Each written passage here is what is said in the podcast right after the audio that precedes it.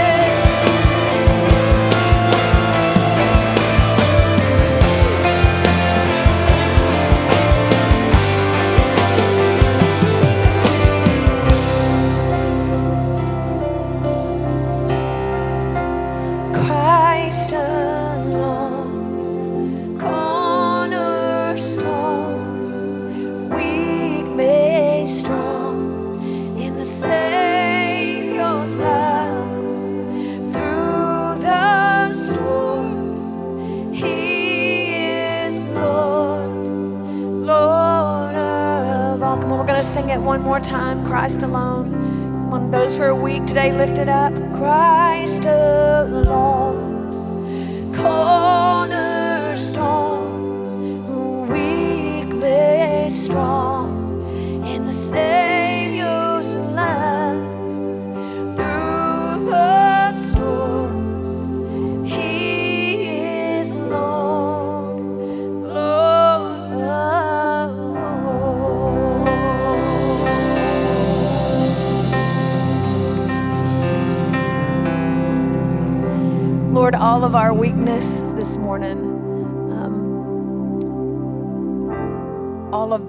We are hoping for, God, everything that we are not, uh, we just press into you for the answers because uh, truly everything that we need is found in Jesus this morning. And so we just place you at the center of it all. We thank you so much for your presence being here. Jesus, we thank you that you are our steady and sure foundation this morning. You are consistency when the storms of life just come and uh, try to wipe us out. And I know for so many that are hurting today, uh, just the unexpected.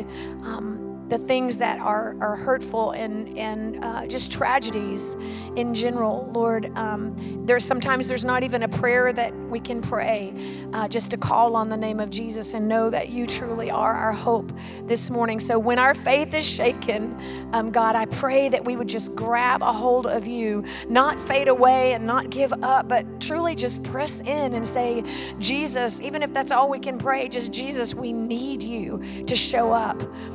God, we truly love you. We thank you so much for being here. Uh, help us to trust more in your strength and your grace as we look to you for all things. And bless this service as Pastor Scott comes to deliver the word this morning. We are yours this morning. We love you. In Jesus' name we pray.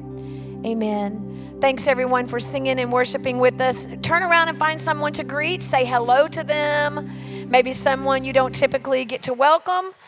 And then you can be seated after that if you're watching online. We're so glad you're here. We'll be right back.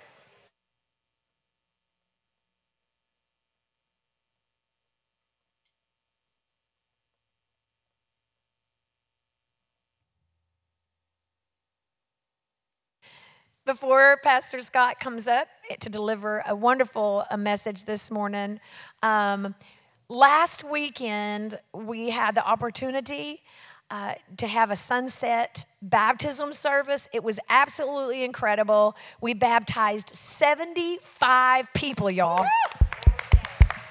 Oh, it was truly, uh, it was such a special moment and so remarkable. But for those of you who did not have the opportunity to see that, we wanted to do something special for you. So we put uh, together a video so you can uh, celebrate with us in all of the baptisms and hope you enjoy it this morning.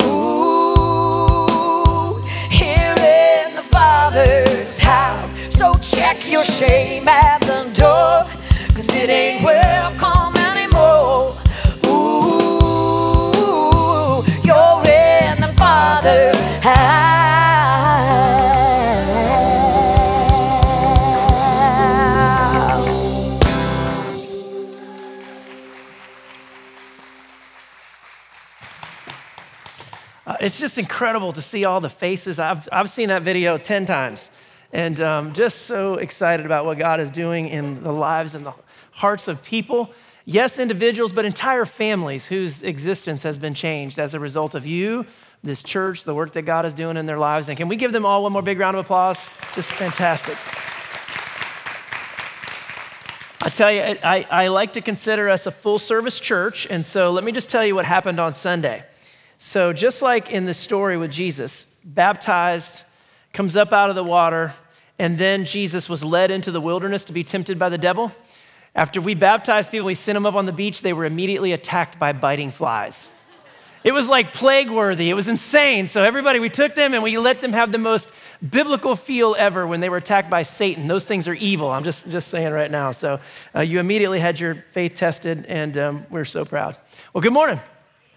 Hope everybody's doing good this morning. I want to welcome you and thank you for joining us today at Community Life Church on this beautiful Sunday morning.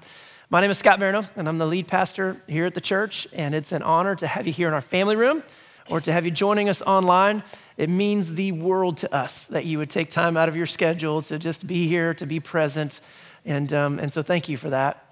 At Community Life, we love God, we love our neighbor, and we believe that our mission is to connect people to Jesus because we believe that Jesus is the source of life. And our hope is that when you discover the source of life, that yes, you'll hold on to it, but you're going to take and share it with every single person you encounter. And um, we would consider it our high honor to be able to stand alongside you in the journey to be able to do that. So, so thank you for being here. Um, a couple quick announcements, and then we're gonna we're gonna jump into part four of our of our series today. So last week we talked about um, this upcoming event for women's ministry called the Gathering.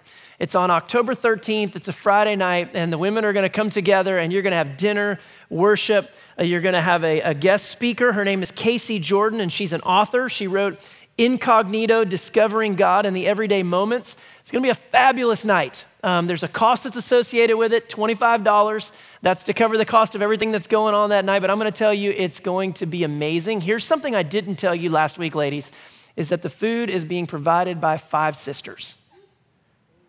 Yeah, uh, ooh, to me, I was like, yeah, I'll take care of that. I'm so excited. So $25, that's going to be well worth it. If, if it's a challenge for you to pay the $25, don't worry about it. We had some folks that donated some scholarship money last week. If you're here today and you'd like to help provide scholarship money, you can still do that. We want no barriers to stand in the way of you being able to experience community and find that connection. Um, so make sure that you go ahead and get registered for that. The second announcement is directly connected to that night. So, Five Sisters is providing the food, but guess who gets to serve it? You, we, I do. We get to serve it. So, somewhere in my life, I learned how to be a pastor by waiting on tables, which means I also get to be a pastor by waiting on tables. So, um, when Fifth Thursday rolls around or when the gathering rolls around, um, the guys get together and we serve. And, and here's what I would ask you sometimes you find yourself in church and you think, God, I, I want to serve you. There are things that I want to do in life, but I don't know what I have to offer. If you spend any time in the food service industry, I want to know who you are because I have to serve 240, 250 plated meals. And if you've never done that, then you know. Well, no, you don't know. If you have done that, you know how challenging that is. So if you've worked any in any of those worlds, um, somehow come grab me, connect with me. Uh, we're gonna have, my brother Tom and I, we worked at the Hilton down at Disney World for, for 15 years in banquets. And so we know how to feed people, move people, but he's gonna anchor the kitchen. I'm gonna anchor the floor out here, and we need people that know how to plate and move numbers of people. So if that's you, let me know. We'll get you connected. The other announcement kind of connects to it. Um, we have many wonderful, amazing photographers here in the church, and we have almost burned them all to the ground for Jesus. Uh, every different event that we have, we try to capture those images. I mean, you saw the pictures, they're incredible. Our photographers, they are like full contact photographers. They get right out in there into the middle of the splash zone just to get the best shot. And so we need to bolster that list to get a few more in. And so if you are, have that ability, we would love to connect you to Mia, Mia at clc.life. Um, reach out to her. But Mia has an idea for next year on how we can best um, move forward in this. Because we know that there are many people who you, you look at taking um, photos or photography as a hobby, or maybe you're looking to create an extra line of income. She's budgeted for next year four different events where we will bring in professionals that will walk alongside you to teach you, to train you, to help you understand capturing, framing, all of those different things. And we want to be able to, to gift that back into you as you stand alongside and you join us in this gift of photography. So consider that. Um, we'd love to sow that back into your life. And maybe you find a way to make some extra money on the side, but then be able to join the church and help us take pictures. So if, if that speaks to you, reach out to Mia, Mia at clc.life, and, um, and we'll all get connected.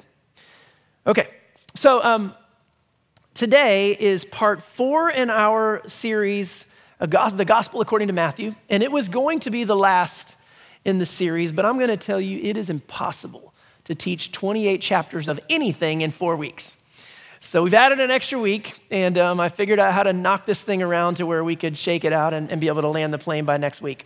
But what we're doing is we are studying the gospel according to Matthew, and we're looking at what makes Matthew's gospel unique. So, as a church, we believe there is one gospel it's the good news of Jesus Christ. But that gospel is given to us through the lens of four different authors Matthew, Mark, Luke, and John. And each one of them gives us a different um, nuance, view, um, perspective as to what Jesus looks like. And I think it's in the entirety of all four that we understand and grab a hold of the best understanding of who Jesus is. So going through and dividing up Matthew and looking at what, why Matthew writes what he does, how he writes it, helps us to understand it and, and better really to see and recognize Jesus. So, um, so things you need to know about Matthew, and we're going to quickly go through this so we can jump into the message. We believe that Matthew was the disciple of Jesus, the tax collector that you read about in Scripture, and we know that to be 100% maybe the truth. We don't know if it's 100% true. He doesn't sign his gospel, but the earliest church recollections and records indicate that these writings were attributed to Matthew. Now, Matthew is the most Jewish of the, of the biblical narratives because um, of his audience that he was writing to and because he was a tax collector. So the early church used Matthew's gospel primarily over all of the others, probably because most of the early church was Jewish. And so it made most sense to them, the way that Matthew wrote it connected to them, and, and that was primarily what they used. Now, you may say, Scott, how did he put together his gospel account? Um, biblical scholars believe that he started with the Gospel of Mark, which was the first gospel written, used that as the baseline, and then he used other writings that were in antiquity that captured the sayings of Jesus. He, he pulled those into his gospel account.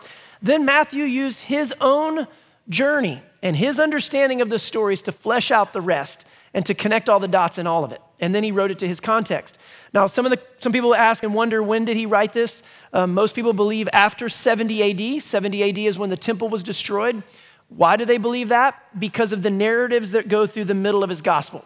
Two things that you can tell that are really highlighted in Matthew's gospel. One is Matthew is writing to a Jewish audience, so he wants them to know that in order to believe in Jesus, you are not abandoning your faith, that you actually can understand and believe in Jesus and see Jesus as the fulfillment of the Jewish faith. So you can hold on to Jesus and hold on to your Jewish roots and know that they're all connected. So that's primary source for Matthew going forward. The second thing that Matthew does is he connects the Gentile understanding through the scripture. And it wasn't just a tag on that he did at the end. He starts it at the very beginning with the understanding of Abraham, the father of many nations, and uses that promise of Abraham's life to open the door for the Gentiles all throughout his gospel. So those two threads run right through the heart of his gospel message. Now, over these last three weeks, um, we've started and we've gone from chapter one all the way to chapter 10. And so let me quickly paraphrase those for you.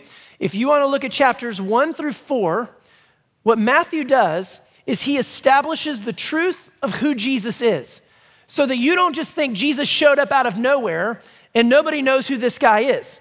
And so in chapters one through four, Matthew uses genealogy, prophecy. He actually uses the stars. Think of the Magi seeing a star in the sky. He uses the stars. He uses history personal testing of Jesus being approved through the testing, and the heavens open up, and God even speaking himself to prove that Jesus is who he says he is.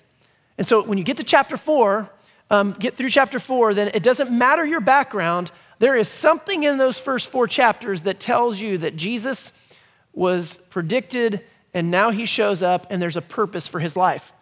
And so last week we dove into chapter five through 7, actually 5 through 10, and we looked at what his teaching was all about. And so we dove into the, the Sermon on the Mount to find out who this Jesus was. And really, if you look at the Sermon on the Mount, there's two things that I think bear remembrance. The first one is that the Sermon on the Mount and all that Jesus says was designed to, to, to bring us to a place of transformation. That for Jesus, it wasn't enough that we just look righteous, He wanted us to do the work so that at the place of our heart and in our lives that we were righteous. He says, um, You've heard it said, do not commit murder. Well, I say to you, don't even be angry with your brother or sister. And so Jesus gives us a, a, deeper understanding of transformation in our lives that it's not just enough to look, or it's not just enough to not murder your brother. You should not hate your brother. Allow it to be the ethic by which you live and you function in life. The second part of the message that we looked at was the crowd that Jesus was ministering to. That as he looked out upon the crowd, he noticed that these people are like sheep without a shepherd. And the, the crazy distinction there is that there were people that should have been meeting their needs. The, the, the, Israelites had a functioning system of religious practices that should have been taking care of these people, but Jesus is looking out at this wide swath of people and he's like, You're sheep without a shepherd. So Jesus responds, and what does he do? He raises up disciples and he sends them out. And that's chapter 10, which is really our place in the world today. That as we look at the people outside these doors, uh, they're getting attacked from the outside, they're getting attacked from inside the church, and our place is to love them, to shepherd them, and to raise up, to allow the transformation to happen in our lives, and to go out there and be the shepherds that lead and guide them towards a purposeful understanding of who Jesus is and really to connect them to Jesus. So you can find yourself right there in the heart of the message last week, which now gets us to today.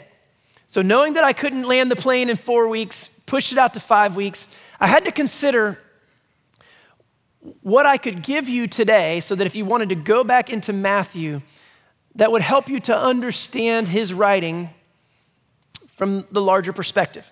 And what you need to know about Matthew is he captures Jesus' teachings in discourse form. So Matthew will take and put his, like the Sermon on the Mount, that's a discourse. He put those together in chapters. And then he bridges one discourse to another with the movement of Jesus to one place to another, healing miracles, the things that happened that really prove the teaching that was there. But then there would be another discourse. And so if you were to go through and study Matthew, you would find the teaching discourse, that's chapters five through seven. The mission discourse, that's where he sends the disciples out. That's in chapter 10. That's where he tells them what to expect. That's where he tells them what to bring with them. And then the, the parable discourse, the kingdom of heaven is like, the kingdom of heaven is like. He has this whole series of, of parables that he delivers. That's chapter 13. And then the community discourse, that's chapter 18, that's what we're going to look at today. And then finally, the apocalyptic discourse in chapters 24 and 25, where he talks about the end and how it all comes together, followed by the, the passion narrative that comes on the heels of those. And so, if you just look at them, that's how he writes using discourses. So, if you dive back in, you can get into those chapters, read those teachings, and then on the either side of them, you'll find how Matthew either puts in stories that, that speak to that teaching or fulfills that teaching, but that's how he writes his, his gospel narrative.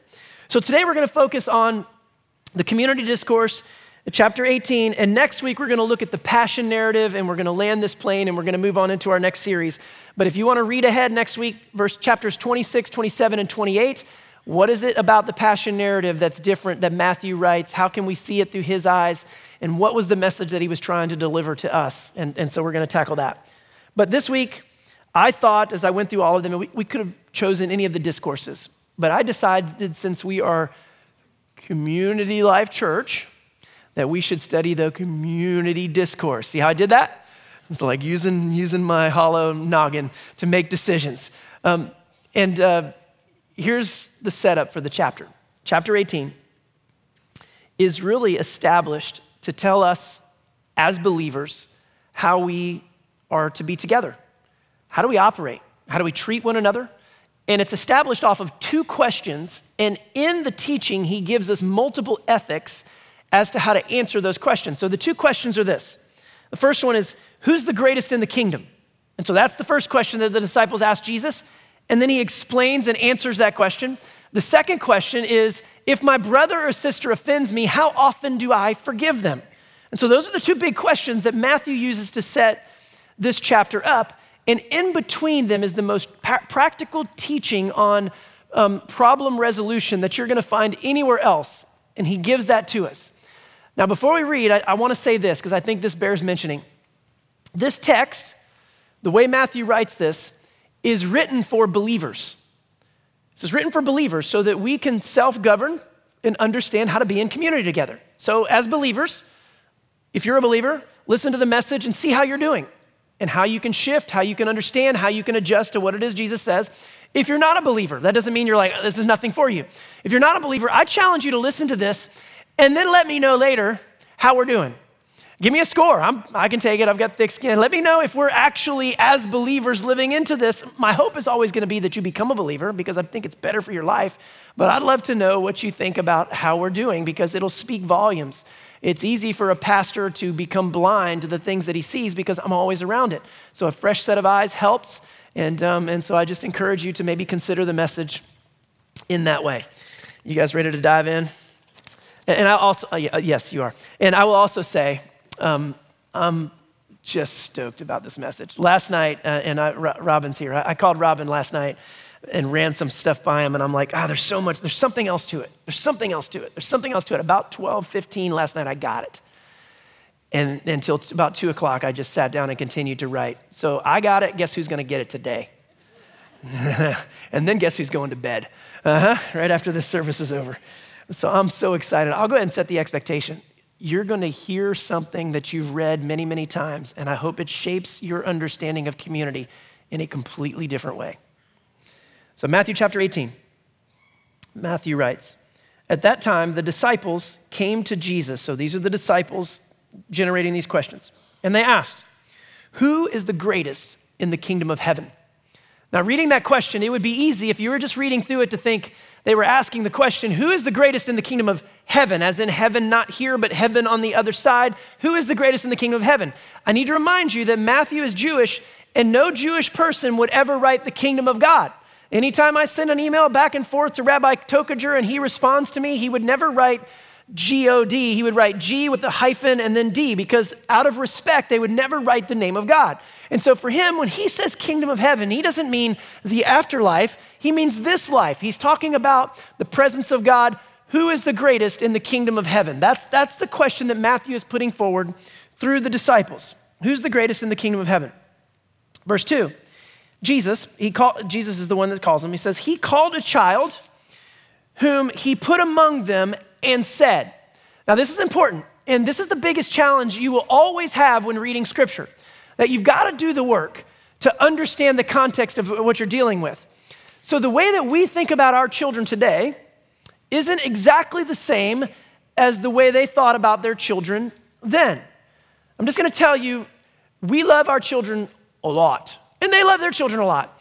But in many cases, we elevate our children above most anything and everything else in life sometimes even above our understanding of God, that they take deference and there are things they want to do will keep them out of scenarios where, that are better for them, maybe script church, whatever.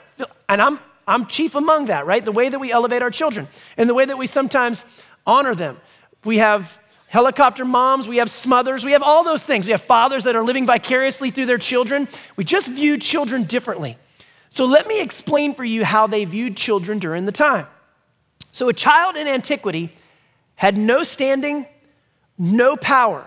Their greatest value was to the family. And their only place to find purpose and name and, and, a, and an ability to live in life was inside the family. They had a total and complete dependence upon the father and upon the family. And that family was to stand alongside them, love them, nurture them. But when Jesus stood that child in front of them, he, it wasn't the way that we would view that child. He would have stood somebody in front of them that had no standing in life. And so this was a sermon lesson that he would have been delivering for them. And so you kind of have to put your mind in a place with a person who had total and complete dependence on their father for their name and for their purpose in life. And then he answers the question by giving us three different understandings. Here we go. And he says to them, Truly I tell you, unless you change or unless you turn and become like children, you will never enter the kingdom of heaven. So his answer to who's the greatest is to start off by talking how you, about how you enter into the kingdom of heaven. And he says this weird phrase he says, unless you turn or unless you change. Now you can think of the word repent, but it's a bigger topic. Jesus is not saying, unless you turn and become like this child. What he's saying is, unless you change the context of your question, because the original intent of their question is, who's the greatest? Who has the most power? Who has the most influence?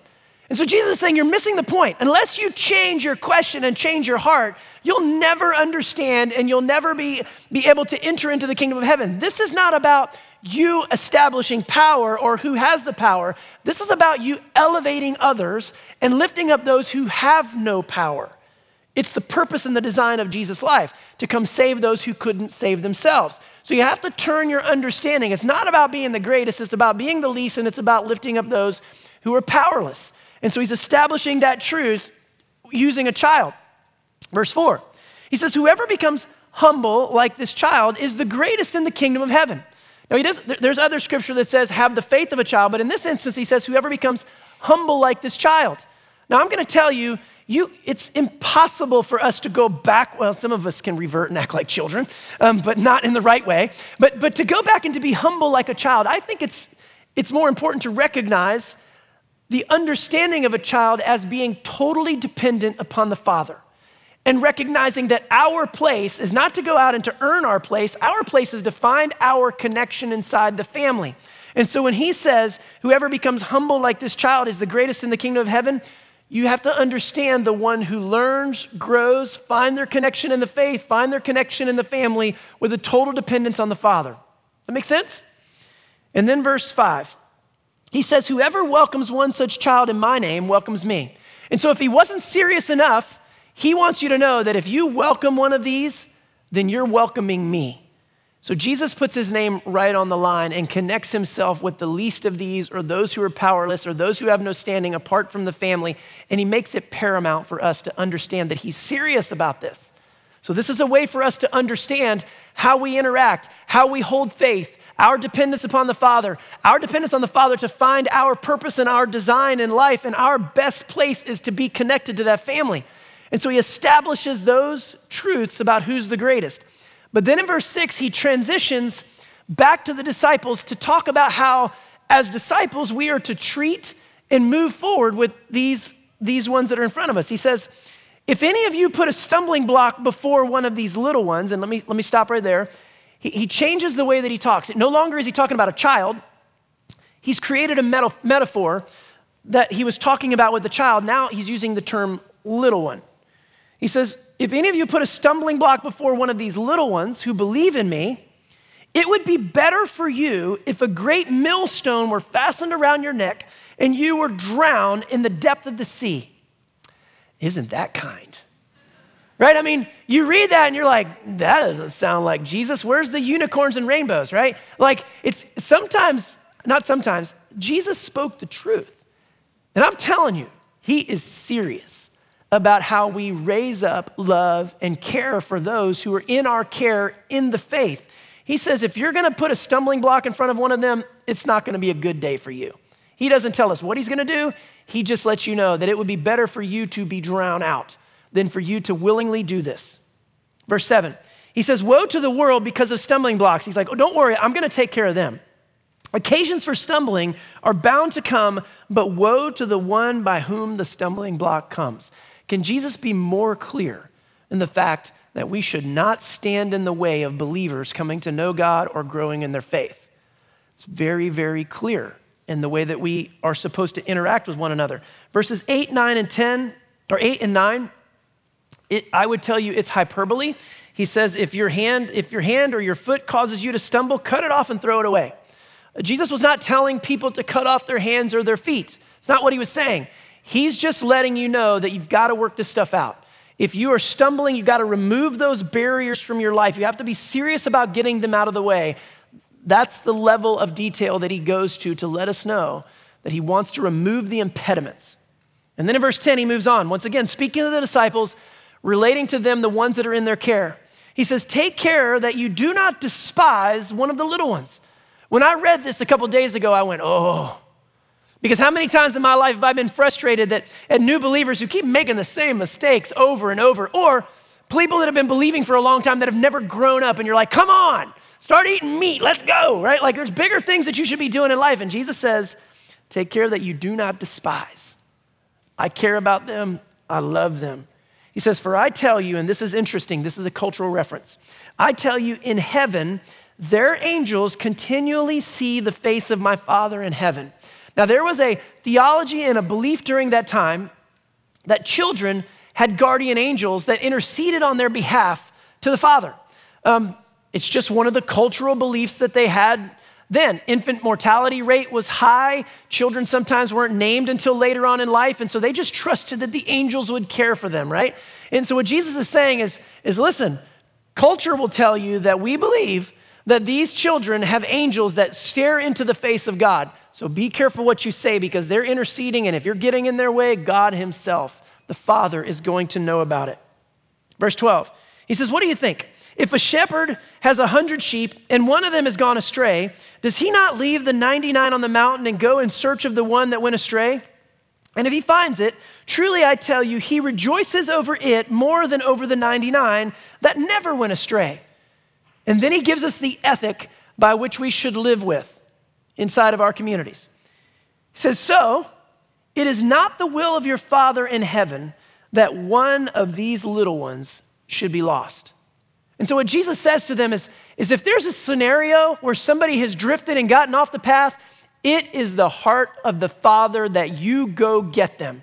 He does not want to lose a single one. You pursue them, you love them, you reach out to them, you do everything you can to bring them back. So, just if you start with that very first question, who's the greatest? He flips it on its head. He causes us to look at it different. It's about how you elevate, love, and care for and value the family and our total dependence on God and finding our identity and our place in this world. Don't put obstacles. Don't be the one that's, gonna, that's going to um, despise the way that we love and we care for one another. God cares about us so much that if one drifts off, we should go get that person. So that he establishes that truth. That's, that's the first part of the scenario. Now, I'm going to skip over verses 15 down through 20, and I'm going to pick up the second question in verse 21. Now, one of the things that I love about Peter is that um, Peter is, reminds me a lot of many of us in church that if we open our mouth, pretty soon we're going to stick our foot right in it. Amen? We have a lot of those people around. I'm, I'm one of those that I, I do it oftentimes. Peter, in this question, he immediately offers an answer, and, and I'm, I can not speak to the motives of his heart, but he, he, he asks a question that he knows the answer to, or at least he thinks he does, and, and it's going to make him sound good. None of us would ever do that, right? To the teacher. But that's exactly what Peter does. Then Peter came and said to him, Lord, if another member of the church sins against me, how often should I forgive? I have an answer. As many as seven times, which was a great answer because to them, seven was the number of perfection. It's above and beyond anything that they would have ever been expected. And Peter probably expected Jesus to go, That's awesome. And Jesus was probably like, Good try, buddy.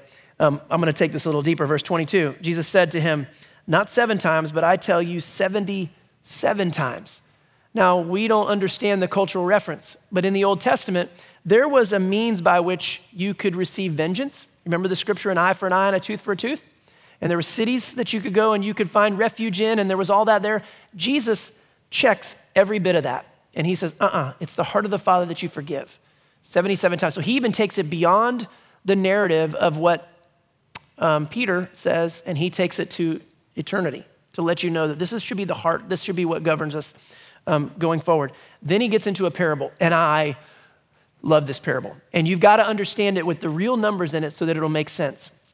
So, verse 23 Jesus is speaking, and he says, For this reason, the kingdom of heaven may be compared to a king who wished to settle accounts with his slaves. When he began the reckoning, one who owed him 10,000 talents was brought to him. Now, we hear 10,000 talents and we go, Oh, that sounds like a lot. Let me tell you how much that is. So, um, one talent is worth more than 15 years' wages. So, to owe 10,000 talents is to owe 150,000 years of wages. That's a lot. Can we all agree that that's a lot? That's not a debt that any of us can pay, not this joker, not anybody. Jesus is trying to make a point. He uses an absurd number to make a point. So, this person that owes 150,000 years worth of wages was brought to him. And as he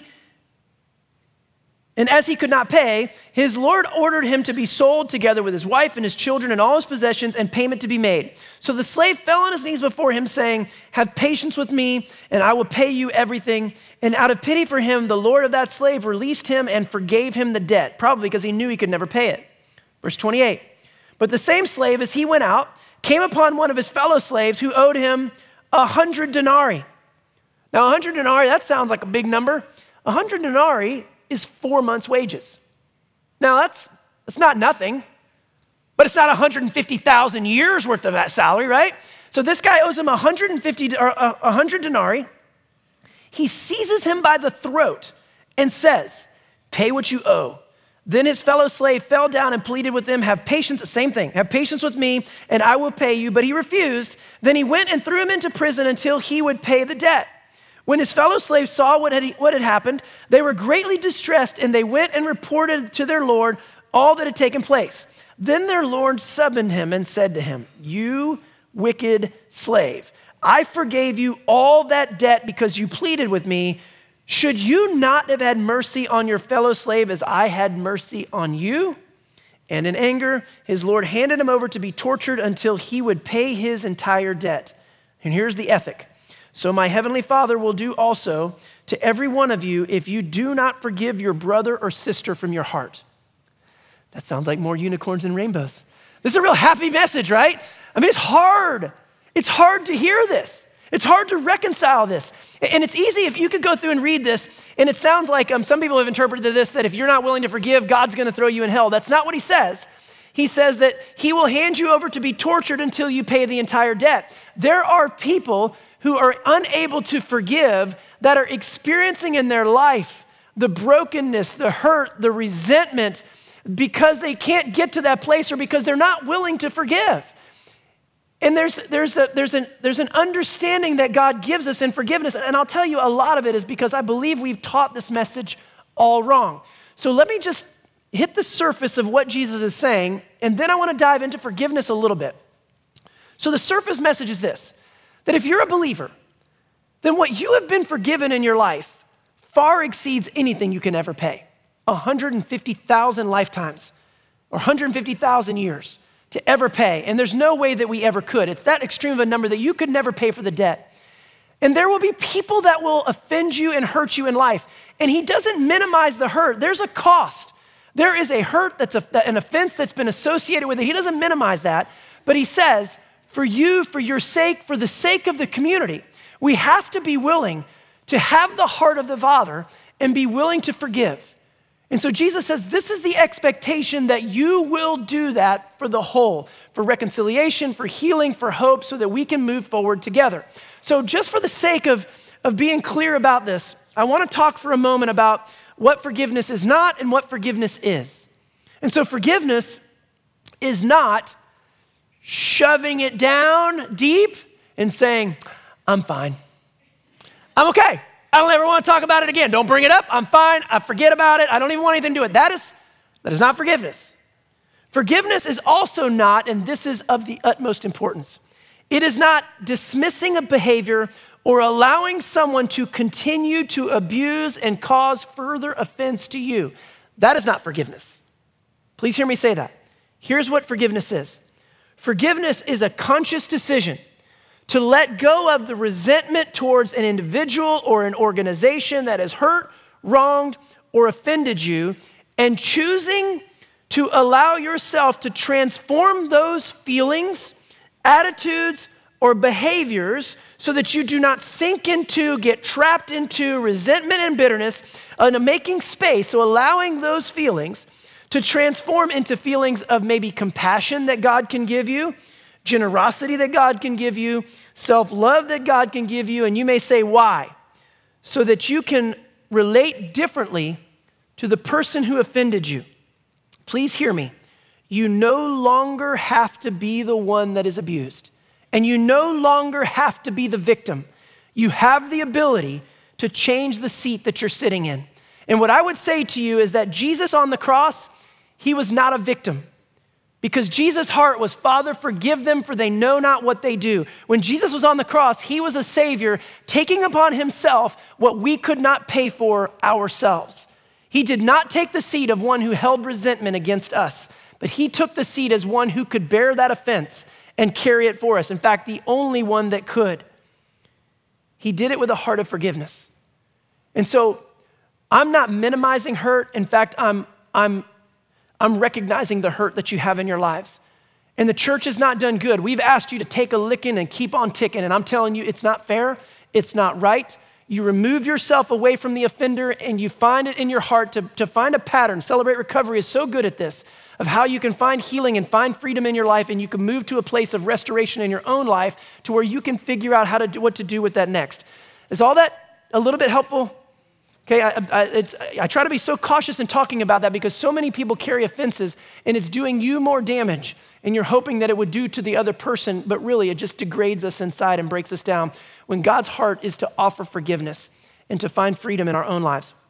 And then, and I've got to move quickly, then between these two pieces, seeing ourselves as children, total dependence on the Father, our place in the family, learning how to forgive, even sometimes the, the, unforgivable things, learning how to find that place in our lives.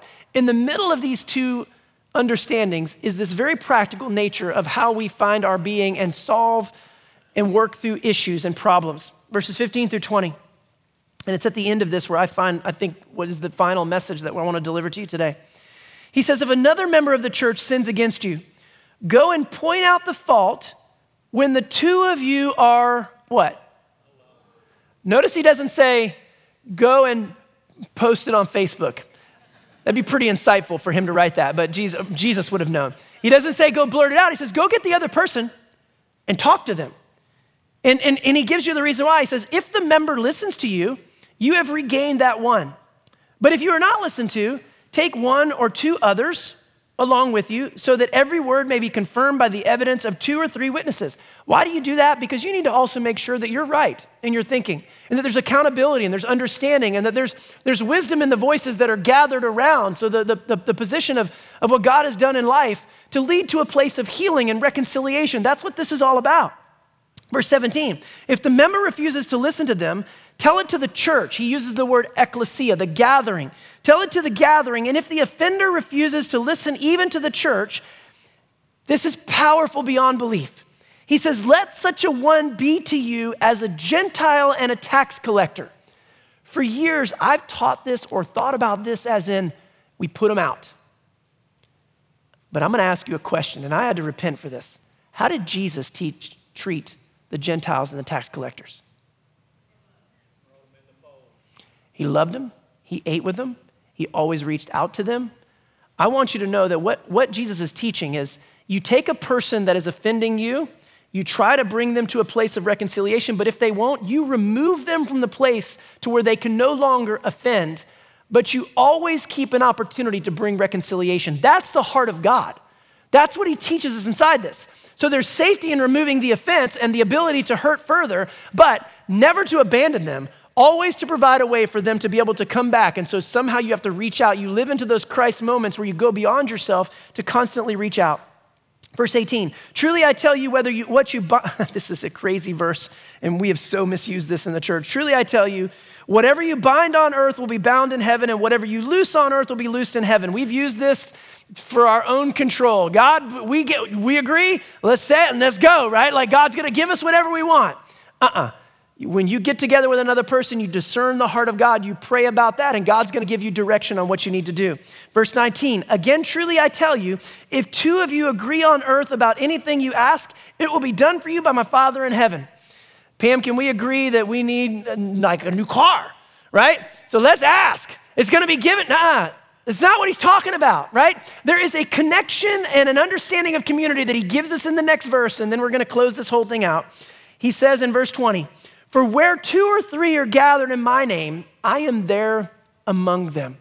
And so, if you'll give me the ability just to bring you through this thought, I think it's worth the price of admission today. I'm telling you, this is, this is unbelievable.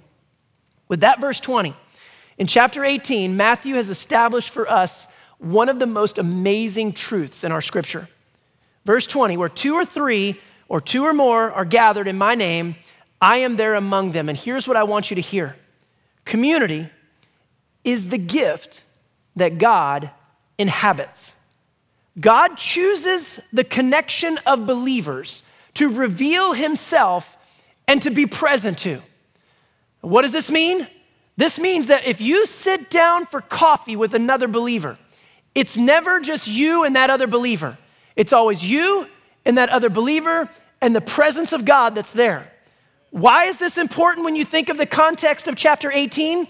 Because in a community of believers, if this is where God shows up, then unresolved conflict, abuse of power differences, despising one another, unchecked offenses, lack of forgiveness, no regard for the lost, abuse of the least of these, then I want you to know those things cannot be tolerated. Why? Because they are not the heart of God. Verse 14, the will of the Father is that not one of these little ones is lost. And so if we don't have a heart for a lost, the lost, we do not have the heart of the Father. Verse 35, the desire of the Father is we forgive from the heart. If we're not able to forgive, guess what? We don't have the heart of the Father. And so, doesn't it make sense that if we consider ourselves to be a community of believers, then the community should resemble the one in whom we believe? Community is the gift that God inhabits. And so let me close out with this. What does this mean for us? We must, we have to recapture the understanding and the power of community. If we truly knew what it means to be present to another believer and have the presence of God there with us, it changes the way we think about everything. You know, when you're sitting with someone and they're truly broken and they're hurting and you're looking at them and you don't know what to say, guess what? You don't have to know what to say because the God of creation is sitting there with you. And the God of creation will bring out of that conversation and out of your heart the ability to love, to comfort, to nurture, and to stand alongside that person. If we truly understood and could capture the awareness of what community is all about and the presence of God, we would live different and we would look different. We would look different. Um, what does it mean for the way that we value and we care about one another? The way that I respect you, the way that I respect your wife, how we're together in ministry, the boundaries that we set, how I care for your children, if I truly understood God and my connection to God and how I relate to you, it would govern the way that we are together, the very words that come out of our mouth, how we treat one another. We would live as a people that work towards reconciliation and forgiveness. It just speaks volumes to, to what God has called us to do, how, um, how we remove obstacles. Are we an obstacle? Have we caused obstacles for others? For me in my life, I've got to think about the way I teach, the words I say, what I do in public. Do I create a stumbling block for other people? I've got to change it. I've got to shift the way that I go about that. We all have to do that. And then how do we pursue those who are struggling? Do we look at them and go, ah, oh, it's just another mess up, another person that fell off the wagon, don't worry, they'll eventually be back? Uh uh-uh. uh You go get them. You go reach out to them, you go find them, you love them, you bring them back. And finally, the last question what is the heart work that we need to do? What forms of unforgiveness do we have inside of our lives that we've got to process through, that we've got to find so that God can offer us freedom and then give us a reach back into a community that so desperately needs it? When we consider this kind of work, that's what we're called to be as the body of Christ. Doing that level of work so that when people see us, they truly see the ethic of what God has called us to live into. And honestly, our role in community is to be Jesus to one another to heal, to restore, to offer life, to forgive, to clear the obstacles, to pursue the struggling, and to care for the family, and I would say to recognize the presence of God that's in our midst. That might be the single greatest thing that you get out of this message today. Is to truly recognize the presence of God that, that is with us every time we get together. I promise you, it'll change the things you say. It'll change how you interact and how you respond to another person. And I would also say this if you're here today and you're not a believer, then the sum total of your life is predicated on all the decisions that you make and everything that happens to you. What I know of this gospel message is that when you become a believer, you get all of God and, and who God is. And the believers, if we're living into our best faith, to pull alongside you. And the best version of yourself is the best version of me because I'm going to do everything I can to walk alongside you. Not to mention the fact that the heartbreak and the things that you walk through, they're, they're debts and they're things in your life that you'll never be able to reconcile. God did that work for us in the sacrifice of his son, Jesus. And today you can open up your heart and you can choose to believe in him. Amen? Will you pray with me? Heavenly Father, we love you. And God, I thank you for each and every person that's here, the work that you're doing inside of our hearts, the work that you're doing in this community. And it's just, it's crazy. God, the amount of people that are responding to the message and forgiveness and healing, and, and people that just want to see things look different in society and in this world as it pertains to the church. And God, I pray that you call us to that level of depth where we'll be willing to do the work and see you receive all the glory. God, I pray for those who maybe will open up their heart to believe for the first time today that God, they will experience the power of your Holy Spirit, not just a piece, but all of you living inside of them, guiding them, and offering them hope. Lord, we love you. We try, and, and God, I'll also say this the people that are here that have been offended and hurt deeply, Lord, I pray that you will help us to work through the process of finding that healing. And for some of them, they may find themselves a few years from now right back in the world offering healing to those who are stuck in the very same scenario because they've done the work. And now they can go back and, and bring others out. God, help us to do that work. We love you, we trust you. And it's in the name of Jesus we pray. Amen. I invite you, if you will, to stand. And as Kyle sings this final song, I pray that you'll allow it to speak to your heart. Um, Pastor Addie is over here on this side. She'd love to pray with you. I'll be on this side. I would love to pray with you. Thank you for your time today.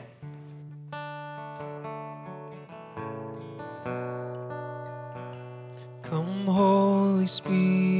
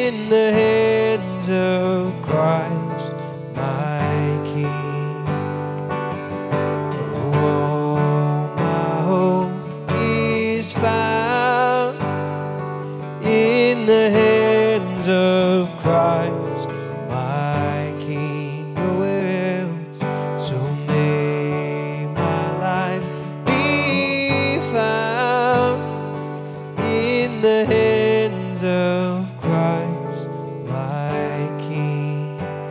Here in the hands of Christ, my King. This morning's message is a, is a reminder of our identity. Yeah, our identity, who God has called us to be, who we are as a church. It's a statement of, of what we're called to do and who we're called to be. And how incredible is it that we get to, in our community and those people that we interact with at work and at school, uh, here in this building, at Walmart, and every place in between, that we get to be the representative of Jesus uh, to the world? For some of us that's terrifying uh, but for some of us hopefully it's encouragement to continue to, to live as christ did taking his example seriously and forgiving those people around us. Loving well loving ourselves well enough to, to offer that forgiveness and free ourselves uh, from that sort of, of life. If you're new here with us, if this is your first Sunday, we would love to connect with you and find out how you can get further uh, connected to the ministries here. You can do so by joining us in the lobby in the Next Steps room right after the service. But before we leave, let's pray. God, we love you. We give you thanks uh, for this message, but God, we give you thanks for your son.